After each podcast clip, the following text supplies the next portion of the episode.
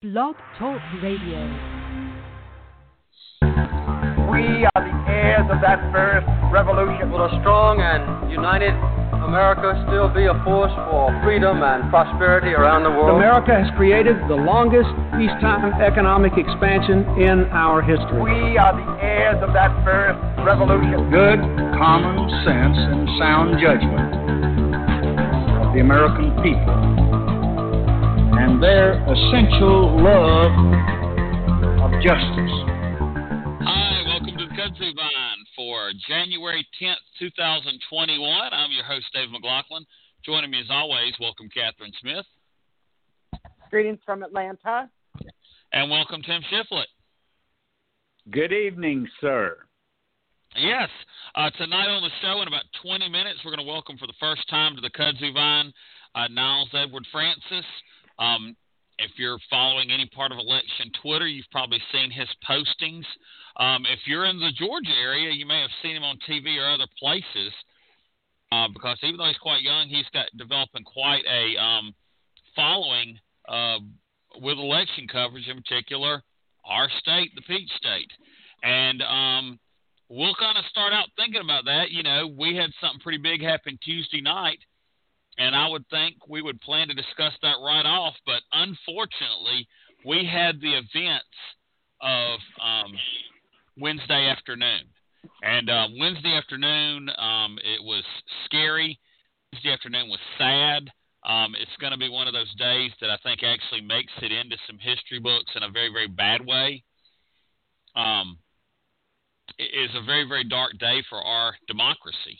Um, Catherine, uh, when I got back to, I was at one school campus. I had to move to another. I heard uh, about what was going on, and so I, actually had a little time that I could, while I ate my lunch, watch some of um, CNN's coverage. And at the time, it didn't look as bad as the videos that unfolded later, and the stuff that unfolded later was just horrifying. Um, what was your kind of take on how everything unfolded for you? Well, I was working away. You know, I'm working remotely, and I was I, I was working on some projects, and I wasn't really paying attention to my phone, or um, I, I mean, I was just sort of deep in. I can't even remember what I was doing, but it was something that was taking up my attention, and I happened to uh, uh, G ch- or you know text my boss about question, and she said she checked text back and said I can't believe you're still working with all that's going on. And I was like, what? what? And so then I checked my phone and realized what was going on. And then I kind of couldn't really do much work anymore because I was so captivated by it all. And of course, um, the whole thing was shocking and horrifying on a on a major level, but also um, my dear friend Nikema Williams, who's been a close friend of mine for many years, who just recently was sworn in uh, to the fifth congressional district uh, congressional seat was there, and so then we all became worried about her. And thankfully, she checked in and she's fine, and everything was fine. But there was a moment there where it wasn't just a um, uh, worry about the you know state of our capital and the state of our country, but also about a dear friend. Mm-hmm. So it was very uh, it was horrifying. It was, it, I mean, that's the only thing I can say. And I, I must say that as the days have gone by, it's really gotten worse. The more we learn about what they had in mind and the tools that they had with them, and and I, I, I feel like it's just getting worse, and and that's kind of unusual to me. Usually yeah, after a while, you sort of anyway. So that's where yeah. I, I think you're right. I mean, I think you know because I saw some footage comparing you know things to 9/11, and it's not a an apples to apples comparison, but the the plane hit the World Trade Center, the plane hit the Pentagon, and it didn't get better, but it didn't get worse. Um, in this case, you know, the first footage I saw Tim was people walking through Rotunda. They looked like goofballs. You had heard that they had pushed through, but you didn't know how they did. And then you see the video of how they pushed through the fence, how they broke through the windows. And then as it keeps going, you see more and more information and more and more videos um, coming up. What were your thoughts on what happened on Wednesday? Well, uh, I was watching as it all happened. Um, and I, my first thought is that January 6, 2020 will go down as one of the darkest days in the history of this country. It, it will be right there with Pearl Harbor 9 11. The difference, though, is that this time our own people attacked us. And, and the sad thing is that it, they were incited and and revved up by the president of the United States. Not all of them, but some. Um, there were some that were there. I believe that. Uh, well, we now know they they just had they had this plan. They they had a couple of weeks to do it, and they planned it out. They were in contact with each other. They had weapons. They had bombs. They had radios. They were wearing body armor, dressed in paramilitary uniforms. And um, after that, during Trump's speech at the Ellipse, there were already some of them breaking off and headed to the Capitol. While it was going on, I, I was thinking, where is law enforcement? It, it, the Capitol Police were there on their own. I would have thought there would have been a show of force to stop these people several blocks from the Capitol. Uh, but at 2:16 p.m., the, these I'm gonna call them terrorists because that's what they are. Uh, they breached the Capitol, and uh, of course, Trump is tweeting during that time about Pence not having the courage to do what needed to be done. Gee, that that helped, didn't it, guys? And uh, during the middle of it, Ted Cruz sent out a fundraising email asking people to stand with him in his fight to reject electors. And there were people at that time running all over the Capitol. Some of the videos and footage and, and, and pictures have been horrifying to say the least. Uh, there are, you know, pictures there of the officer that was beaten to death uh, with a fire extinguisher. There's one of a, I'm sure you've seen it, of an officer who was crushed between doors. Uh, there was one of the lady, uh, one of the people who broke in, who was shot in the chest, killed. And I just don't think things will ever be the same again. They've never been quite the same since 9 11. And this is going to affect us profoundly for a long time.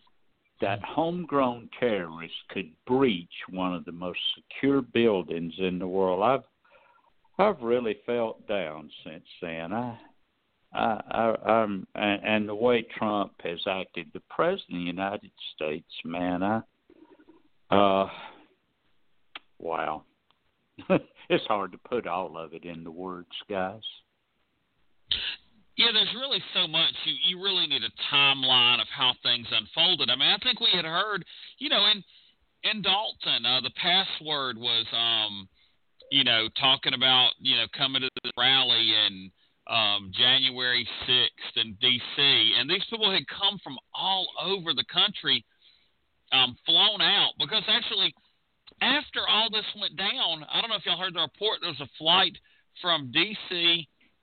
to Phoenix in which they were yelling and being so rowdy that the pilot had to come over the air and say, um, "If you don't calm down to where we can function this plane in the right way, we will have to land in Kansas, and I'll throw every one of you off."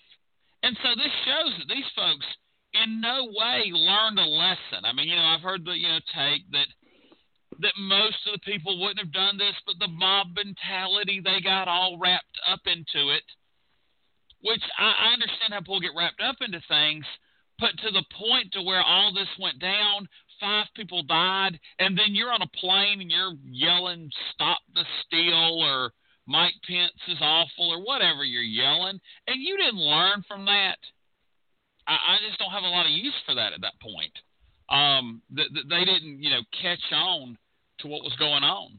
Um, and so now we're faced with this much bigger question.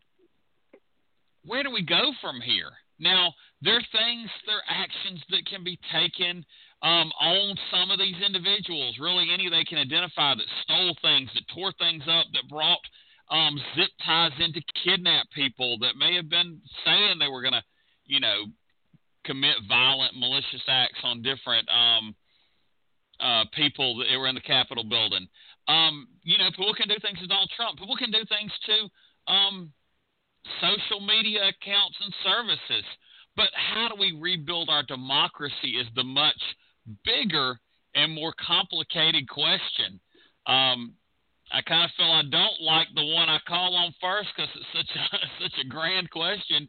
But I guess Catherine, it's your turn. Uh, I don't know, but I do think that um, one of the things that I've I've I've thought about a lot since uh, Wednesday uh, is that uh, I think that we are very fortunate that Joe Biden will soon be president. I think that he has the right. I mean, if anybody of all the people, if anybody can uh, do anything to repair some of this, I think he's a good a, a good individual to try to do that. You know, he has a great deal of he has a great temperament for this. He's calm and compassionate and understand I think he understands the the brevity of this and the um and he is really able to talk to a lot of different people and has access to a lot of people through his long leadership or long, you know, standing service in the country. So I'm, I, I mean, it's a lot. It's a bit. It's a lot to put on him, obviously. But I do think that he is a good person to be president during this time. I think he will help bring us together. Um, though, I mean, I, I don't know if that's enough because a lot of the people that, most of the people that we're talking about who, you know, led this and participated in this don't have any confidence in him and don't trust that he won legitimately and all those kind of things. But I do think that he's a good. Yeah, it, it's. Uh, I think he'll be brave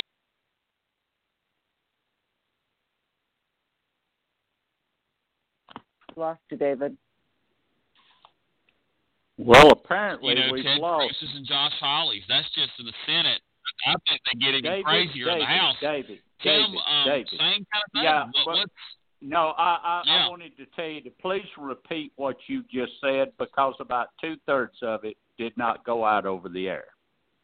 Oh, I apologize.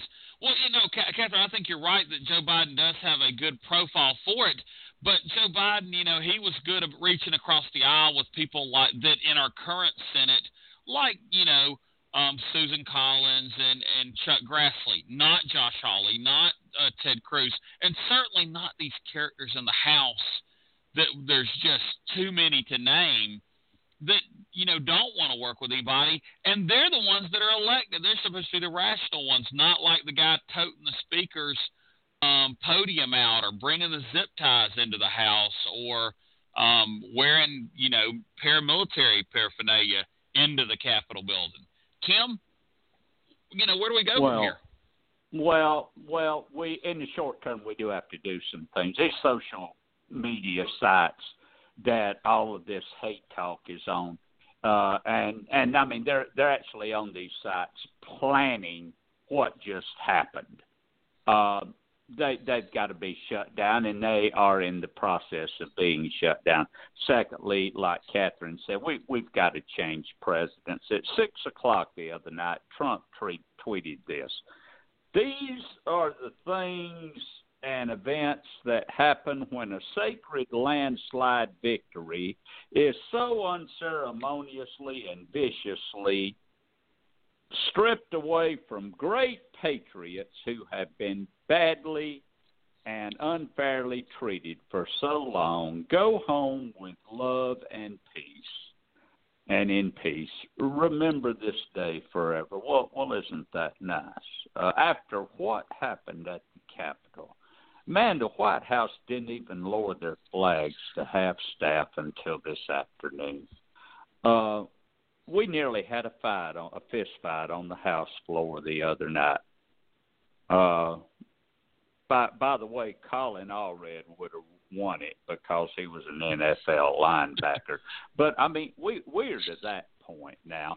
And and another thing we got to do in the short term. These people have declared war on the United States. Uh, all these different groups and stuff, and and I think they sent representatives from all these groups. These people went up there intending to do this, and and you know. Uh, maybe a couple of thousand others got dragged along with them, uh, caught up in the moment. But but they're all going to have to pay. We got to go out and get every one of them, and we've got to uh, go on the offensive against these people and make sure it doesn't happen again.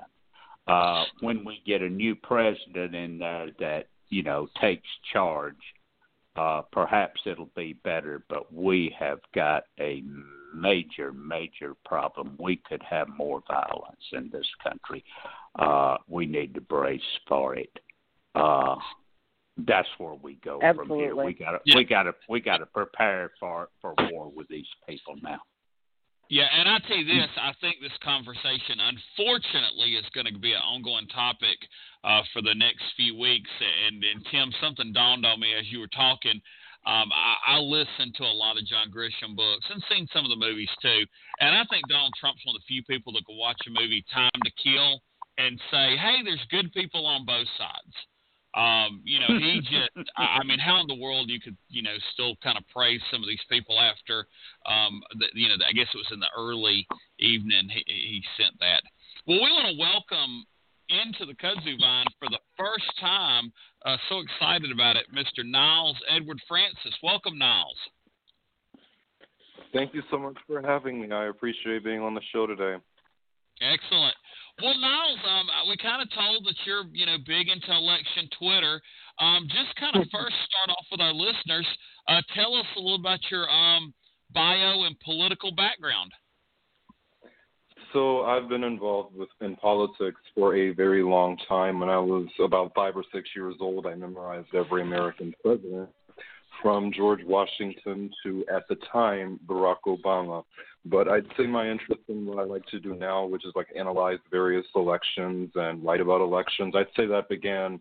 My interest in all of this began like in the run up to the 2016 election when I saw all of these people on TV saying that, like, you know, you need votes from here, like, this is why, here's why this state is important, here's why this county here is important, things like that. And those kind of conversations, like, they really fascinated me. So that's kind of how I got into what I'd like to do now. Yes, and um, I think I've. I don't want to speak out of turn, but I think I've uh, seen in your tweets talking about finals coming up. Are you studying political science at a college somewhere? Um, I have not declared a major yet.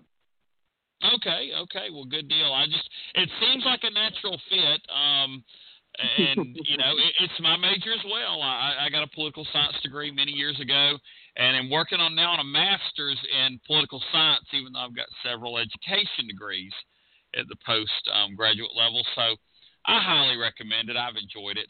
Um, well, yeah. Well, we had, of course, had you on. We want to know about your bio, but we want to talk some, you know, raw politics as well. And um, I'm going to just kind of start off with something. When we booked you, we didn't know what happened would be, you know, what's going on in the national scene, and we are a very divided country. We were a divided country a year ago, four years ago, but we seem more divided than at any point, probably in any of our lifetimes, because none of us were born in the 1860s.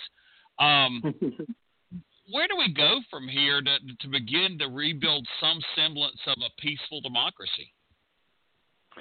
Um, well, I just say we all just get involved, like you hold your elected officials accountable. Like if you if you see, like you know, in the words of um, the late Congressman John Lewis, he would always say that, like you know, whenever you see something that's not right, you have to speak out, and I think we should continue doing that in a peaceful way, like he would want us to do. Like whenever he saw something that was not right, he would always peacefully. um he would always peacefully speak out against it, even though like even when he peace back when he was doing this, he was seen as like a um he was seen as like a violent agitator or a um or a you know or a fringe type of like you know his his ideas of peaceful um of peaceful demonstrations were seen as you know fringe or um they were seen as you know they just weren't seen as normal but like you know he normalizes this kind of thing he want he would want us to he would want us to continue uh, protesting and speaking out peacefully against our elected officials or anyone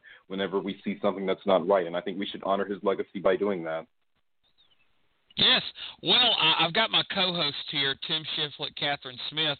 I'm going to pass it on to them to ask some questions, and then we may come back, and I may have just a little something I want to ask about in the end. But until then, I'm going to pass it to Tim.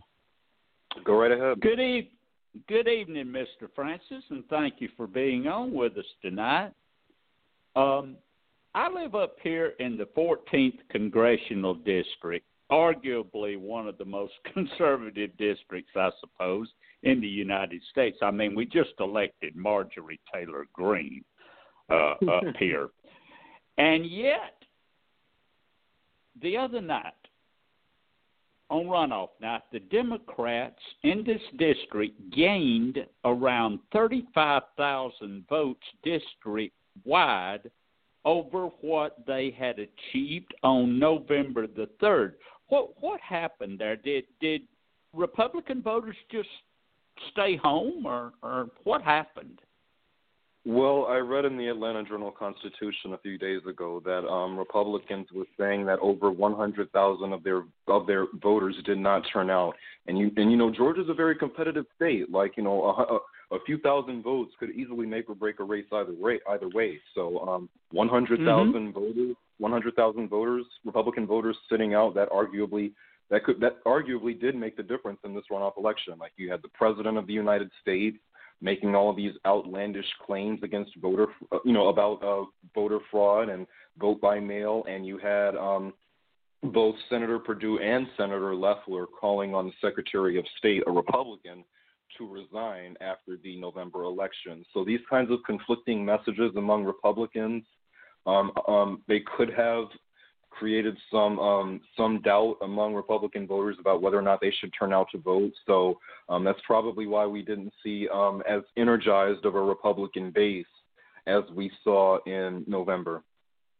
Yeah, and that probably happened in districts all over Georgia too, didn't it? A few, but even in heavily Republican districts like this one, a few votes here, a few votes there, it made a difference. It did. It absolutely did. Like I said, Georgia is a very competitive state. Like you know, a, mm-hmm. a few thousand, a, a few thousand votes, no matter who, whether you vote, whether you don't vote, or whether you vote for, like no matter 100,000 votes could easily swing an election in a state like Georgia because it's such a close state. Mm. Uh, now I'm going to change gears uh, because I noticed something on your Twitter feed that really caught my eye because uh, you have a similar love to me. That is a love of maps. I love that 270towin.com site. I'm a junkie for it. I'm on it all the time. Well, you did a map uh, in which you're already looking at the 2022 Senate races. And mm-hmm. uh, you have indicated – in your comments that Democrats are more likely to gain seats in the 2022 midterms in the Senate than they probably are in the House. Why is that? Well, because we this cycle we actually saw Democrats lose seats in the House, and in a Biden uh-huh. midterm, in a in a you know what will likely be a a Republican favorable environment. On top of redistricting in several states, we could see Democrats uh, lose even more ground in the House next year. Um, in terms of the Senate, like you, you um, in terms of the seats that are up on the in, in the Senate, like you have, you'll have an open seat in Pennsylvania, you'll have a competitive seat in Wisconsin, and you like you know you also have North Carolina there on the map. Um, North Carolina, I'm not so sure about, but um, you'll have much more. Um, Republicans will have much more turf to defend, much more vulnerable turf to defend than Democrats. Like Democrats, sure they have seats in Georgia and Arizona and Nevada, but um, you know those states, of course, um, those states went for Biden. But Republicans are defending are defending seats in states that Biden won in November. Like, you know, they'll have to defend um, Pennsylvania and they'll have to defend um, Wisconsin. Like, depending on who runs in those states, I'll, you know, probably reevaluate those.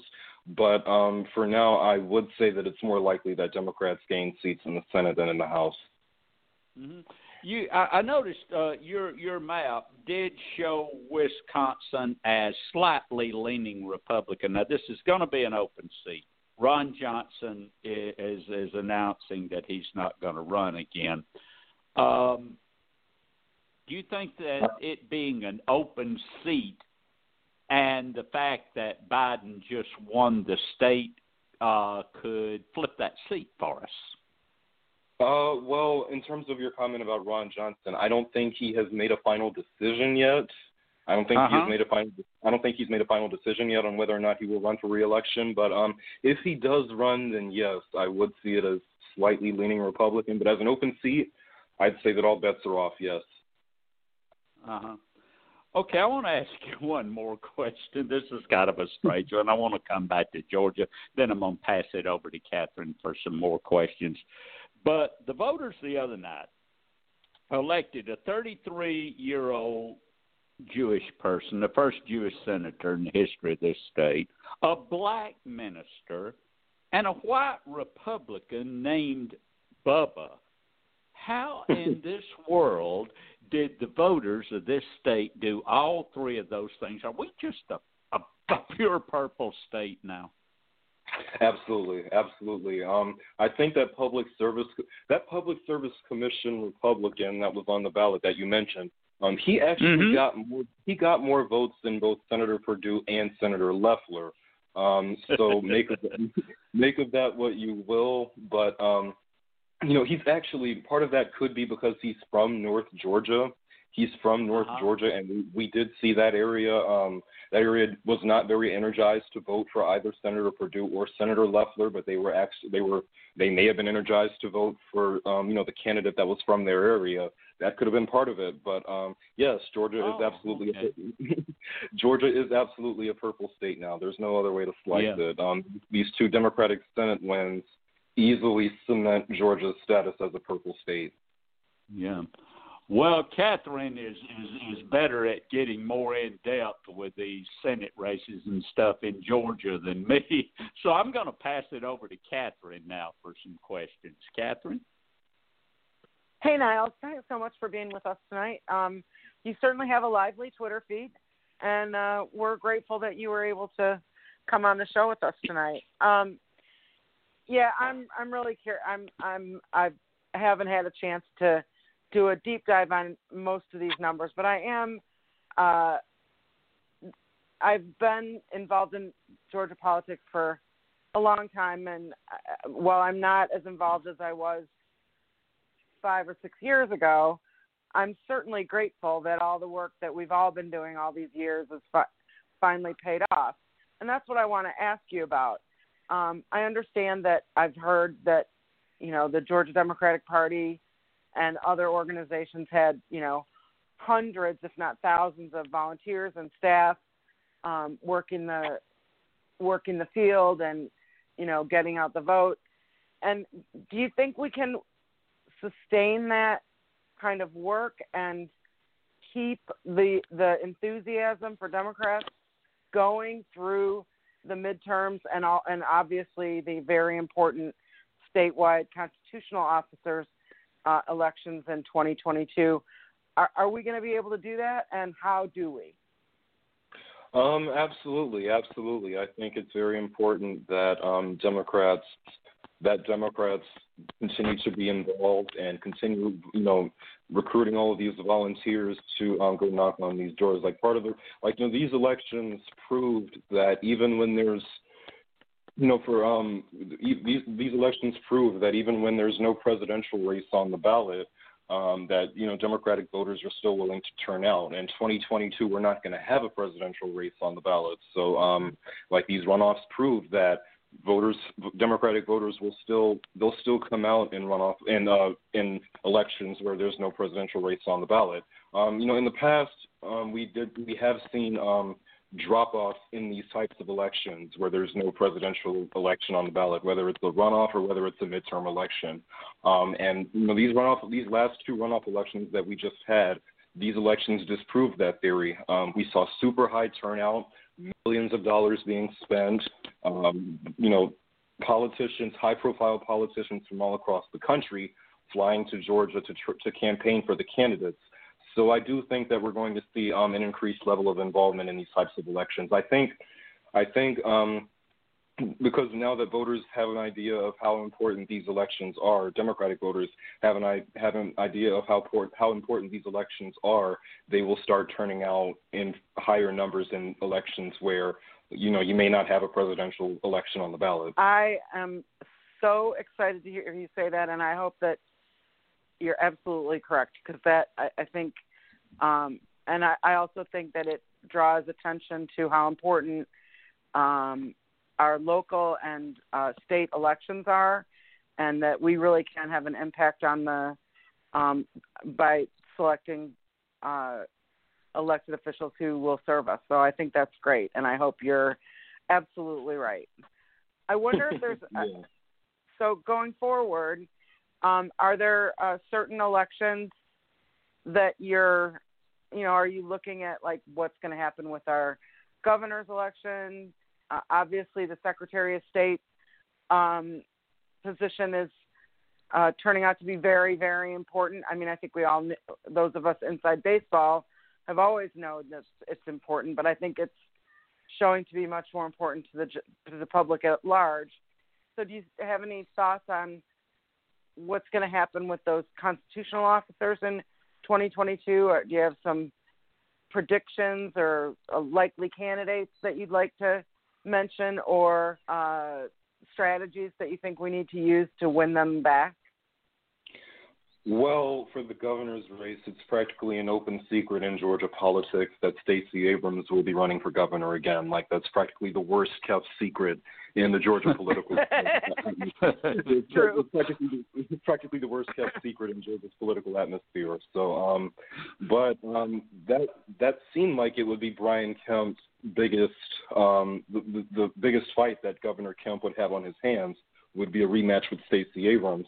But now it's a question of whether whether or not he will be even he will even be running against her because he has to worry about a potential Republican primary. Like President Trump was up in Dalton um, the week, the day before the runoff election, saying that he would be back to campaign against Governor Kemp, who he handpicked for the job a few years ago. So I find that kind of ironic. So we'll see how that shakes out. We'll see who runs against Governor Kemp in the Republican primary. Um, but I will say that primarying a governor is easier said than done. Governors do not lose primaries very often. So we'll see how that turns out. But um, yeah, Stacey Abrams is definitely going to be running again. Um, I don't know when she's going to be announcing, but we know that she's going to be running again. So um, that's one race. That's one race that we'll be keeping our eye on very closely. In terms of the Secretary of State race, I'm, you know, President Trump has also um, not been kind to Secretary of State Brad Raffensperger either. So I'm interested to see if we have a Republican primary for that one as well.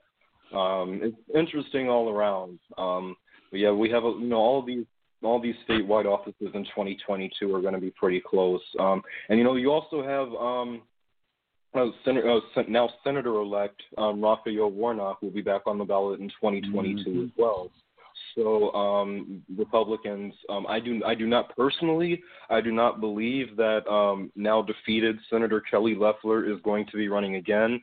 Um, I don't know who is going to be um, challenging Senator-elect Warnock in two years, but that will be you know something worth watching um, as we get closer to the um, primary.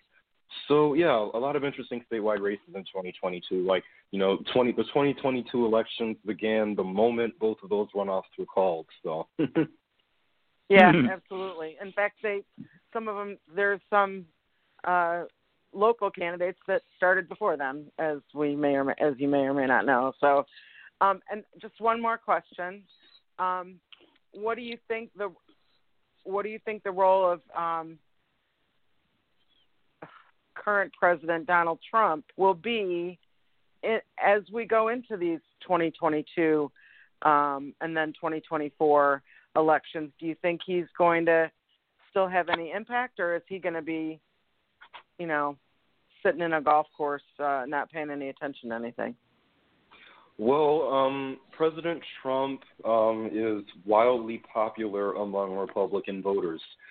So I do believe that he will still be playing a large role in Republican politics going forward. How big of a role, we'll see. And you know, there's already chatter about him running again in two, in uh, four years. So I still think that he will maintain. I still think he will maintain a good grasp on the Republican Party going forward because, like you know, he has probably the highest approval rating in, among his party of any Republican president in modern history. So um, I still think that we we will still see him out there campaigning for Republican candidates, um, getting involved in Republican primaries. Um, it's only a matter of um, you know will he continue to um, will voters at large will they will they still be frustrated with him or will they choose to take their anger out on the new administration? Like that part remains to be seen because I don't think um, I don't think any president has been as any any former president will be will um, be as involved in their party as President Trump likely will be after he leaves office. Like you know, we've seen um, President uh, former President Barack Obama campaign in um, you know for Democratic candidates, but um, I don't believe he's ever played a role in Democratic primaries for like Senate or for House or governor or anything like that. Like um, President Trump, he endorsed his candidates in you know primaries and Republican primaries. Like that's how that's how Governor Kemp won his primary. So um, yeah, it'll be interesting to see. Um, I still think he will maintain a good amount of of uh, a good grip on the Republican Party going forward, though. Unless he's in jail. just, just okay, I'm going to pass it to David. Thanks so much, Niall. I really appreciate Thank you, you being on. Mm-hmm, thank you. Yes. Well, Niles, I think you're right about Kelly Loeffler. She's 0 for 2, um, spending millions of dollars to, to lose both elections um, for U.S. Senate, even though she was handed the incumbency. Um, probably one of the worst political performances um, in recent history. And so I had another thought. What if David Perdue, who's actually won, you know, two elections, um, even finished first when he hit the runoff with Jon Ossoff, what if he decided to run for reelection, seemingly to the Senate in 2022 against Raphael Warnock? What do you think that matchup would look like? Well, I have. That's not a scenario that I've thought about, but that's very interesting. Uh, but um, the thing about Senator Perdue is he's getting up there in age. Like he's 71 years old, and mounting a second statewide campaign two years after losing at the age of 71 or 72. Um, that doesn't exactly sound um, logical, but um, I do think that would be an interesting race. Um, Senator Perdue, like Senator Loeffler. um, he has millions of dollars. He's very wealthy. Um, so yeah, that will be very interesting. I do think. Um, yeah, the thing about Senator Perdue that um, I think people forget is he underperformed Mitt Romney when he first won his seat in 2014. Like he he did a little, he did slightly worse than um, than Mitt Romney did two years earlier. So um, I think that kind of um, I think he gets too. I personally think he gets too much. Um, he gets too much uh, credit as a candidate. Like he he was um, a pretty big underperformer in 2014. And then even in 2020, where you saw Republicans like Susan Collins run ahead of Trump by double digits, like um, Senator Perdue only ran about even with President Trump statewide. Like that's not that impressive, especially when you, like I said, when you saw like Senator Susan Collins run ahead of Trump pretty pretty substantially, and Senator John Cornyn in Texas, he also ran ahead of Trump pretty substantially. Like, you know, we didn't see Senator Perdue or Senator Loeffler, for that matter, um, run run ahead of Trump um, by significant margins. In Senator Loeffler's defense, she was in a jungle primary, which had like you know more Republican candidates on the ballot. So, um, but yeah, like Senator Perdue, um, I do think that um, I do think that uh, that if he were were to run against now Senator-elect Warnock, I think that would be interesting. Um, I don't think he will. Um, we'll see, but um, I don't think um, because Democrats, Republicans acknowledged in the Atlanta Journal-Constitution article that I mentioned earlier. Um, Republicans also acknowledged that the corruption attacks that Democrats hurled at um, Senator Loeffler and Senator Perdue, like you know, they were both they were both accused of you know selling stocks after receiving a coronavirus briefing. Um, I don't think Republicans will want to um, will want to you know reignite those attacks by by nominating them again. So we'll see. Um, two years is a long time in politics, and for all we know, the coronavirus will be old news two years from now. But um, it will be interesting, nevertheless. Um, but yeah, these make no mistake, these next two years are going to be pretty exciting in Georgia politics. Yes, and I don't overrate him as a candidate. I mean, this is a guy that really cost himself the Senate seat when he went to that Macon rally and he purposefully, at least I believe, uh, mispronounced over and over Kamala Harris's name. Somebody he had worked with for I guess four years in the Senate. That was an unforced error, and I'm almost positive it cost him probably a point in the election and you know a few percentage or tenths of a percentage point, and he avoids a runoff. Um, so I, I think he had an unforced error to cost himself a Senate seat. Yeah, that's actually a really good point. Like he only fell a few thousand votes short of winning re-election outright, and I do think that um, that moment at that Macon rally where he, like you said, mispronounced Kamala Harris's name, I do think that that was enough to um, that could have been enough to um, persuade a few thousand voters in the state. So, um, and you also, I also think that um, that moment at that last debate, like you know, their final, you know, at Ossoff and Perdue's final debate, where Ossoff basically called them a crook. Um, I do think that that played a role as well. Like you know, that's you know that saw um, that generated millions of dollars in fundraising for Ossoff. It went viral. It was um, all over social media, um, and I do think that that also um, may have moved a few thousand votes as well because of how um, significant a moment it was and how nationally televised it was. And of course, after that, after that, Senator Perdue did not show up to any debate. So um, I do think that um, I do think that that also um, may have moved a few thousand voters as well.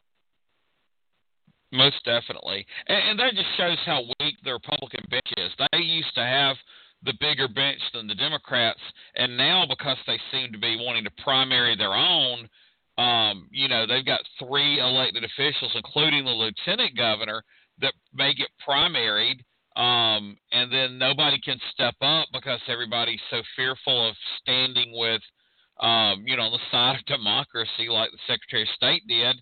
That um, there's real problems in that party, and they're going to have a tough time finding candidates, I believe, until they fix this. Well, Niles, we want to thank you so much for coming on the show. Uh, just tell our listeners we've talked about your Twitter feed. Tell them what that is, and then also, if you're writing anywhere else, tell them all the places they can read you. Um, well, you guys can follow me on Twitter at Niles G A P O L. That's N I L E S G A P O L. Um, and I do I free I occasionally write for a website like this. Um, it's called um, Decision Desk HQ, where we analyze and write about elections all across the country. Um, and I and occasionally I will also contribute to um, the university, the um, Center for Politics at the University of Virginia, which is um, run by um, by the great Larry Sabato. I will occasionally write for them um, as well. Um, I, my last piece for them focused on what else? The Georgia runoffs. this was right before Christmas. This was uh, right before Christmas, and um, yeah, I I thought it was a really good piece. And um, but yeah, I do a lot of um, you you guys. I, I'm I'm pretty much all over the place. So so um, yeah, my primary way to reach me would be on Twitter. Um, I'm usually very responsive. So um, if you ever want to um, reach out to me, you can reach out to me on Twitter. Again, that's Niles G A P O L um, N I L E S G A P O L. And um, thank you guys so much for having me. I really appreciate this. Yes, thank you for coming on, and hopefully uh, it won't be the last time. No Yes, problem. thank you. Thank you guys so much. Thank, you, sir. All right, Mr. Niles Francis. Um, kind of, if you if you notice, a lot of our guests we've had on election Twitter uh, are, are younger. I mean, I mean they're you know, but they're so knowledgeable and understand numbers and maps and kind of where things are going. Um, so just another great young voice um, off of um, social media political world. Um, well, guys, we didn't get a chance to talk about the Georgia Senate race. The um, after because we did so much pre-vote you on it, you know, not just last week, but for, you know, months now. Um, but this thing happened. Um, I, I'm going to take one take. I, you know, I and Catherine did too. We had we picked these things right, but what really surprised me was not the outcome, but the speed at which Georgia counted these ballots. Um, we kind of had like 75% of the vote counted really before we went to bed, and I don't think any of us stayed up that late um, to know because we were texting each other. And you know, places like the New York Times, people like Dave Wasserman, they could kind of see where the votes were coming in, and they were able to make predictions. Um, they predicted Raphael Warnock in the nine o'clock hour. They pretty much predicted Jon Ossoff pretty confidently uh, before 11 o'clock, I believe. And that's to me the biggest surprise is this thing didn't take two and three days and no unending recounts.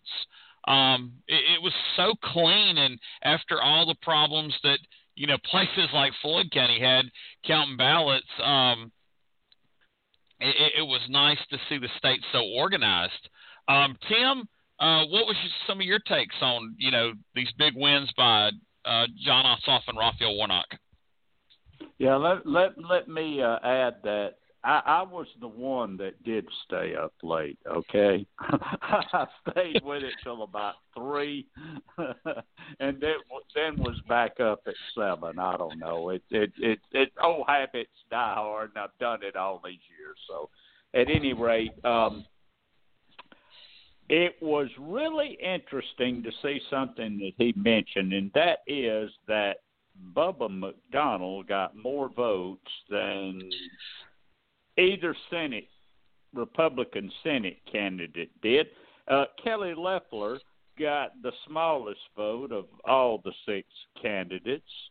Uh, more people voted in this runoff in Georgia than voted in the 2016 election. How about that?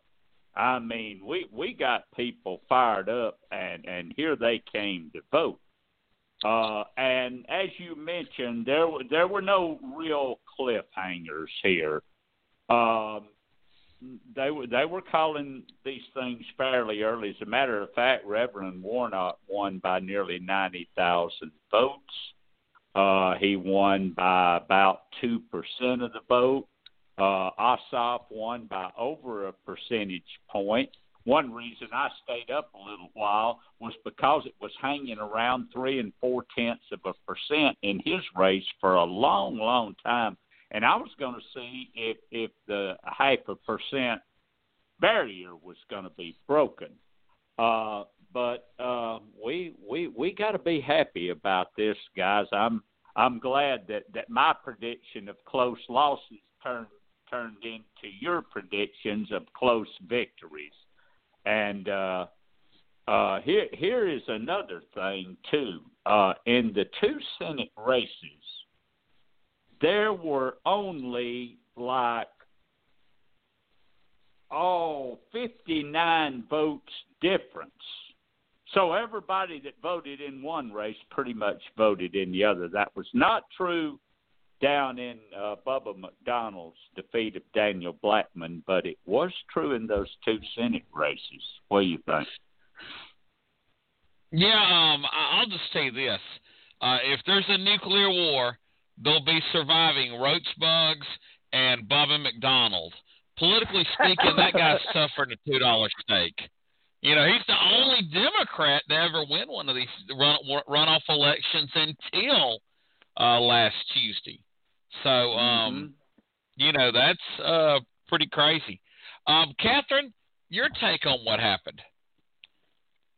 Well, I stayed up pretty late too, uh, but I I fell asleep with the TV on, and I kept waking up throughout the night, and it was sort of the, and I'd wake I was I had, fell asleep with the TV on MSNBC, and I I woke up a couple times, and you know it was sort of this dreamy, you know they're talking about Reverend Warnock and our new senator. senator. Finally, I turned the TV off and went to sleep, but um, but it was kind of dreamy to hear them talking about winning about Warnock winning while I was sort of half asleep. Um, but I I too was surprised how quickly the returns came in. I thought for sure we were going to be waiting until Thursday or Friday. Some people even said Saturday, and uh, so I was kind of prepared for a wait.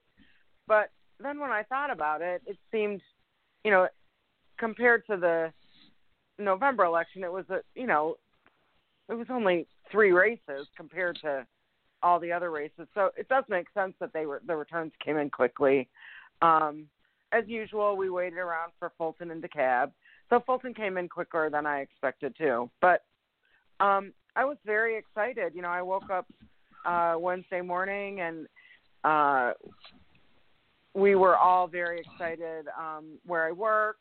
Uh, we had done a lot of work on the races, so um, that was exciting but then you know it was ruined by the um by everything that happened on Wednesday. So it was a little quite a drag to you know have that um, moment of celebration uh, taken away because um, we I mean we learned about Ossoff's final numbers in the middle of all that. So uh, that was a disappointment uh, along with all the other disappointments of the day. So but yes, it's very uh, very exciting and very and and I was glad to hear Niles refer to us as a purple state because a lot of people are talking about how now Georgia's blue, but those of us who have been here for a long time, we know that um, while we have these federal offices that are um, now held by Democrats, and we did win another congressional seat this time, but when you get down to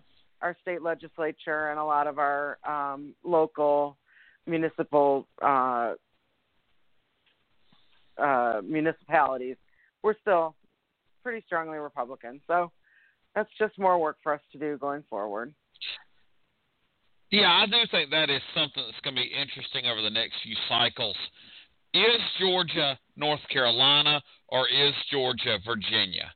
You know, Virginia well, went right. from red state to purple state to blue state pretty quickly in a fairly straight line. North Carolina, 2008, it looked like it was on the same trajectory, and then they go back and forth. And they have good things like a Democratic governor, but then they can't get rid of a Thom Tillis who's not very popular um, at the same time, so they're not in a straight line. Tim?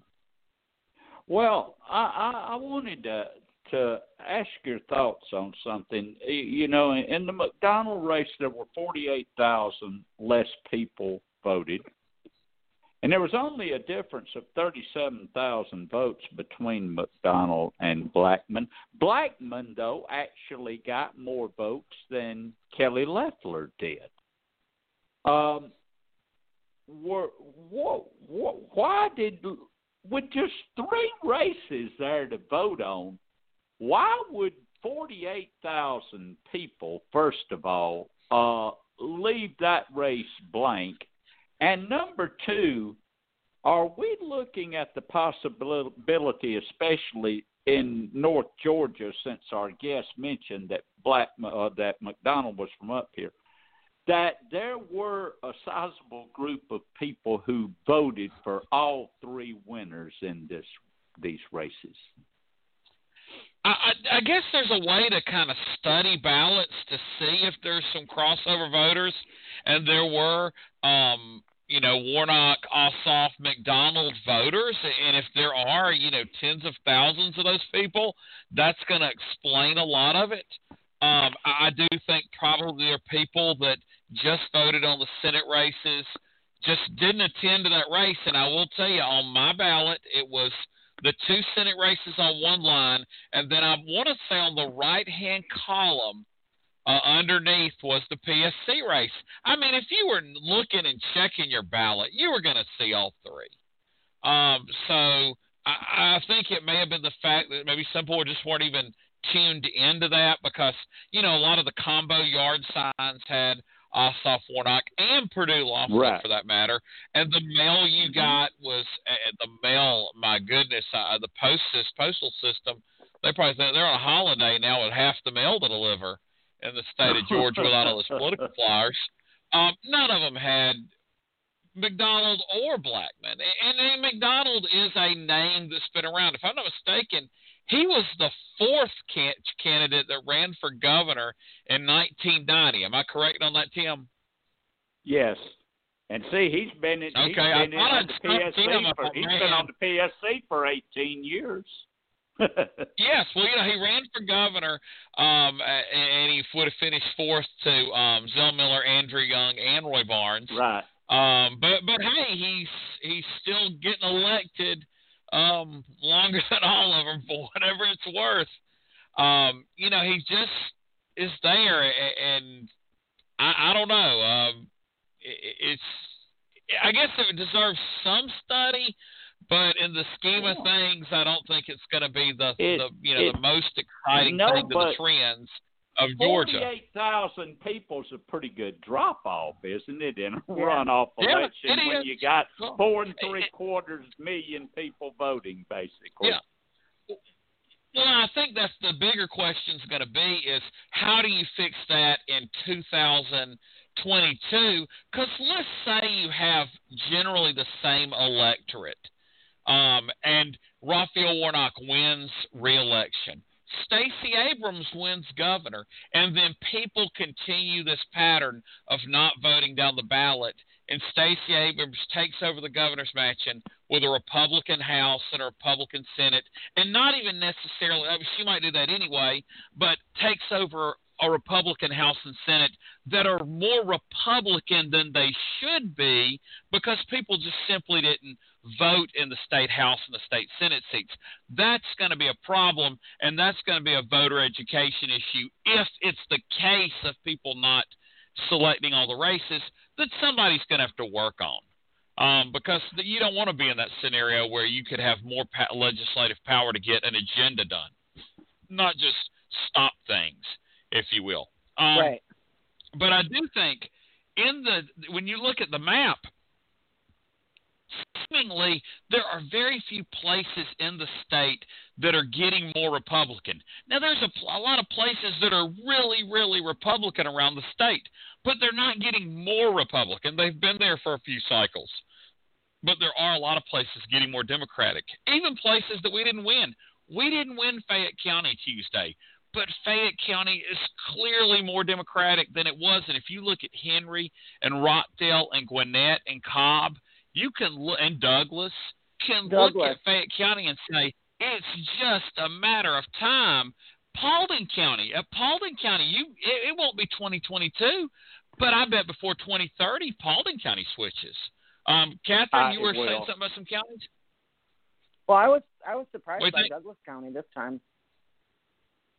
Yeah, but you, yeah, but if you look, I mean, it's kind of like the southern part of Paulding. You can see how it's um, switching over, Well- and so um, Well, it- yeah, well, Catherine, I, I was going to say, Catherine, you sit smack dab in the middle of the metro area. Isn't that area expanding now out into places like Douglas County and Paulding County? Yeah, I think it is. I mean, I think that's what's happening. is that um, either because they can't afford to live in Midtown anymore, or um, they want a, you know a bigger house, bigger, uh, you know, whatever the reasons. I think people. I mean, um, a lot of my friends have moved to, you know, as far as Paulding and of course Cobb and um, you know also for lower taxes and those kind of things. So um, yeah, I think that uh, Metro is expanding. Um, I mean, we've seen this. This has been going on for years, for decades, but it's really yeah, and it's and really and when they go moving and further. when they go and when they go, they take their politics with them. Right. Hmm.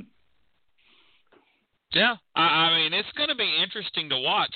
Well, I want to again thank Niles um, Francis for coming on the show tonight, and uh, and then next week we have all the way from Los Angeles of Steve Singler, and he's going to be on with us. He's a contributor to Daily Kos, and so he's going to um, join us next week for the show.